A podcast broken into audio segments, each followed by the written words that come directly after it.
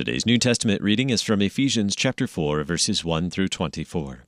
I, therefore, a prisoner for the Lord, urge you to walk in a manner worthy of the calling to which you have been called, with all humility and gentleness, with patience, bearing with one another in love, eager to maintain the unity of the Spirit in the bond of peace.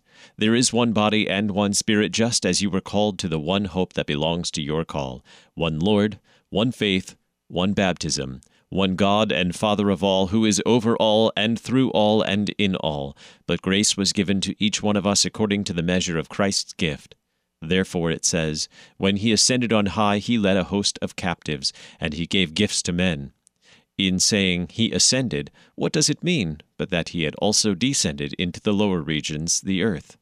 He who descended is the one who also ascended far above all the heavens that he might fill all things. And he gave the apostles, the prophets, the evangelists, the shepherds, and teachers to equip the saints for the work of ministry, for building up the body of Christ, until we all attain to the unity of the faith and of the knowledge of the Son of God, to mature manhood, to the measure of the stature of the fullness of Christ, so that we may no longer be children tossed to and fro by the waves, and carried about by every wind of doctrine, by human cunning, by craftiness and deceitful schemes. Rather, speaking the truth in love, we are to grow up in every way into Him who is the head, into Christ, from whom the whole body, joined and held together by every joint with which it is equipped, when each part is working properly, makes the body grow so that it builds itself up in love.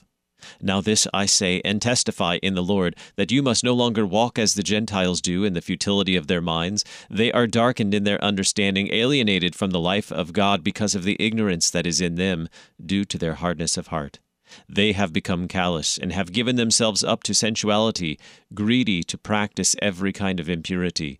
But that is not the way you learned Christ, assuming that you have heard about him and were taught in him, as the truth is in Jesus, to put off your old self, which belongs to your former manner of life and is corrupt through deceitful desires, and to be renewed in the spirit of your minds, and to put on the new self, created after the likeness of God in true righteousness and holiness. This is the word of the Lord. For today's meditation on God's Word, we welcome the Reverend Robert Gehrke. The grace of our Lord Jesus Christ, the love of God, and the fellowship of the Holy Spirit be with you. Are you doing your best as a Christian, as a baptized and forgiven child of God? Are you living out your faith as fervently and as faithfully as you possibly can? Are you doing your best to heal the relationships in your life that are broken? Are you doing your best to share the hope of Christ with those who are perishing? Are you doing the best you can to serve others in the name of Jesus? In our text, Paul helps us to see it's not easy to live faithfully as a Christian. It takes a lot of work and effort and self discipline to live in a way that is worthy of our calling. In the first three chapters of Paul's letter to the Ephesians, he describes what God has done for us in Christ over and over again. Now, in chapter 4, he describes what such a life looks like. It's a life that is filled with humility and gentleness and patience. These aren't just nice words, they describe God's expectation for us. Be humble, be gentle, be patient. In this life, we bear with one another in love. That means we serve one another and carry each other's burdens. And as we do this, we also maintain the unity of the Spirit in the bond of peace. God has given us unity as believers, and God calls us to maintain it. Yes, unity. In the next few verses, Paul describes the Christian church. There is one body and one spirit, just as you were called to the one hope that belongs to your call one Lord, one faith, one baptism, one God and Father of all, who is over all and through all and in all. In these three verses, the number one is repeated again and again. It's repeated seven times in its various forms. It's obvious God created his church to be united as one. I also find it fascinating that the Greek word for unity is based on the Greek word for one. Paul brought up the term unity in verse 3, and then he uses it again in verse 13 until we all attain to the unity of the faith and of the knowledge of the Son of God. Are you getting the picture? A life worthy of the calling we have received in Christ is a life of self sacrifice, and one that seeks to be united with other Christians. It is a life of service to others. It's a life that is characterized by gentleness and humility. It's not an easy life, in fact, it's exhausting. To love and serve others as we have been loved and served by Christ is difficult. So here's our predicament God calls us to live in a way that is worthy of our calling, but it's a daunting task, a task that we simply cannot do on our own.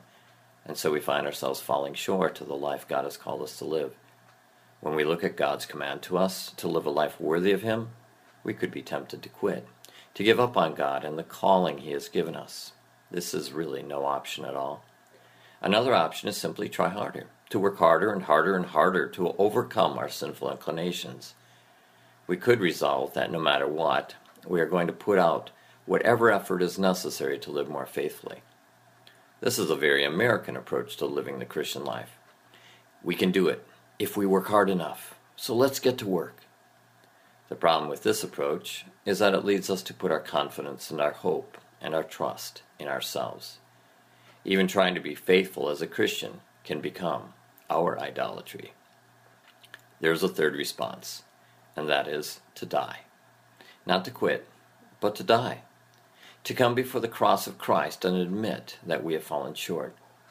Paul describes how we do it every day as we remember our baptism. Put off your old self, which belongs to your former manner of life, and is corrupt through deceitful desires, and be renewed in the spirit of your minds, and put on the new self, created after the likeness of God, in true righteousness and holiness. This is returning daily to our calling, to our baptism. It is a daily recognition that we are not our own, that we belong to Jesus, that we are his servants, called to live a life worthy of our calling. In Jesus' name, amen.